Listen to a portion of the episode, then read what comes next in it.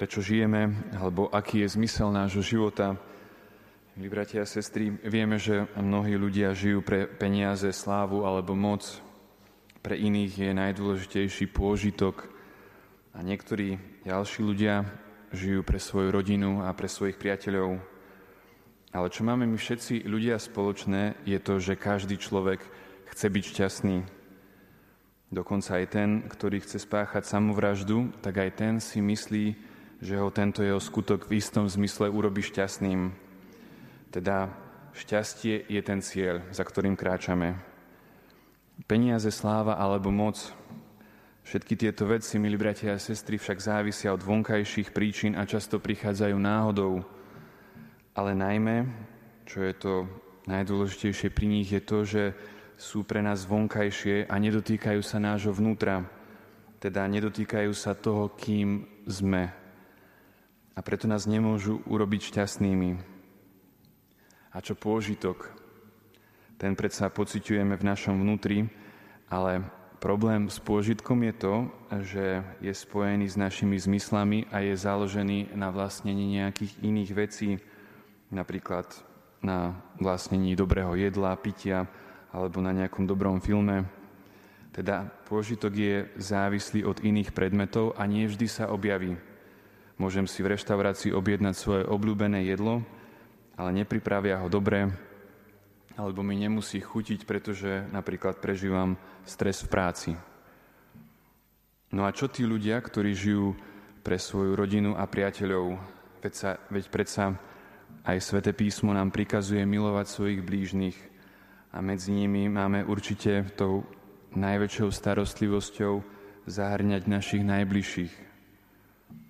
Takže je toto zmysel nášho života a naše šťastie.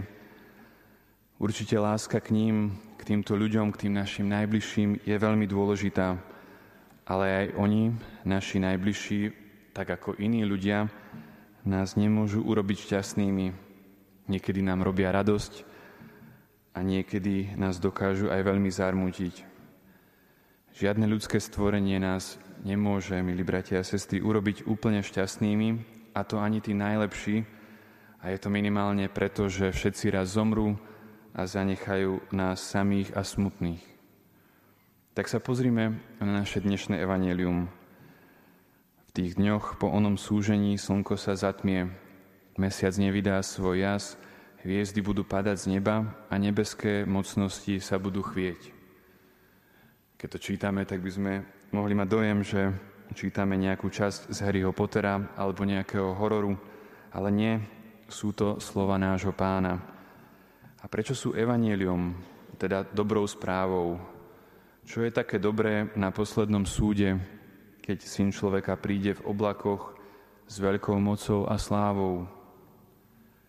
Tu totiž sa skrýva tá odpoveď na tú našu otázku, aký je zmysel života a v čom spočíva skutočné šťastie. Svetý Tomáš Akvinský nám vysvetľuje, že tak ako lovec žije pre lov, vojak pre vojnu a vojenskú službu, tak kresťan žije pre Krista, ktorý túži žiť v ňom a jeho učeník je zo svojej strany povolaný žiť vo viere a dôvere ku Kristovi a žiť životom lásky k Nemu. Toto je cesta k skutočnému šťastiu.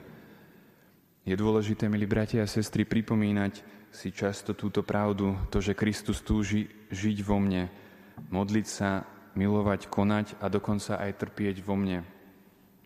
Takto budeme môcť odložiť nášho starého človeka, ako hovorí písmo, s jeho stiesňujúcimi túžbami, a zmeniť ich tak, aby sa stali túžbami samotného Krista. Krok za krokom takto zažijeme slova Jána Krstiteľa, ktoré povedal o Ježišovi, že on musí rásť a ja sa musím zmenšovať. No na našej ceste za Kristom nemusí byť tým najväčším pokušením takéto evanieliové pozranie sa naspäť. Môže sa nám stať, že sa už jednoducho nebudeme pozerať vpred, teda na ten cieľ. Čo tým myslím? Namiesto napredovania sa človek môže ľahko uspokojiť s takou poctivou priemernosťou, ďaleko od toho, o čom sme kedysi snívali. Ale ak sa už nepozeráme na cieľ, ako sa môžeme k nemu približovať. A na tej ceste za Kristom Ježiš nám nikdy nesľúbil ľahký život.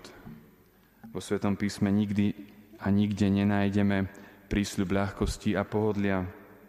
V skutočnosti náš pán povedal, že všetci, ktorí ho budú nasledovať, zažijú prenasledovanie aj od svojich najbližších, zradu a utrpenie. A ten dôvod je jasný, pretože každý, kto nasleduje Krista, je vtiahnutý do jeho vlastného životného údelu a sám Ježiš zažil prenasledovanie zradu aj od svojich najbližších a to najhlbšie utrpenie. To práve a skutočné šťastie, pretože pochádza od Boha, je odpovedať na Ježišovu lásku tým, že ho nasledujeme a zjednocujeme sa s ním. Výzva nasledovať Ježiša je určite nasledovať ho všetkými cestami, kadiaľ nás vedie, ale zároveň je to výzva nasledovať ho až do konca, pripomienka Ježišovho druhého príchodu s veľkou mocou a slávou, ako to hovorí dnešné evanelium, je teda pozvaním oživiť našu túžbu, nasledovať ho až na večeru v jeho kráľovstve. Ako to povedal svojimi slovami aj svätý Pavol, znamená to zabúdať na to, čo je za nami a uháňať za tým, čo, je, čo nasleduje. Bežať k cieľu, za víťaznou cenou Božieho povolania z hora v Kristovi Ježišovi. Amen.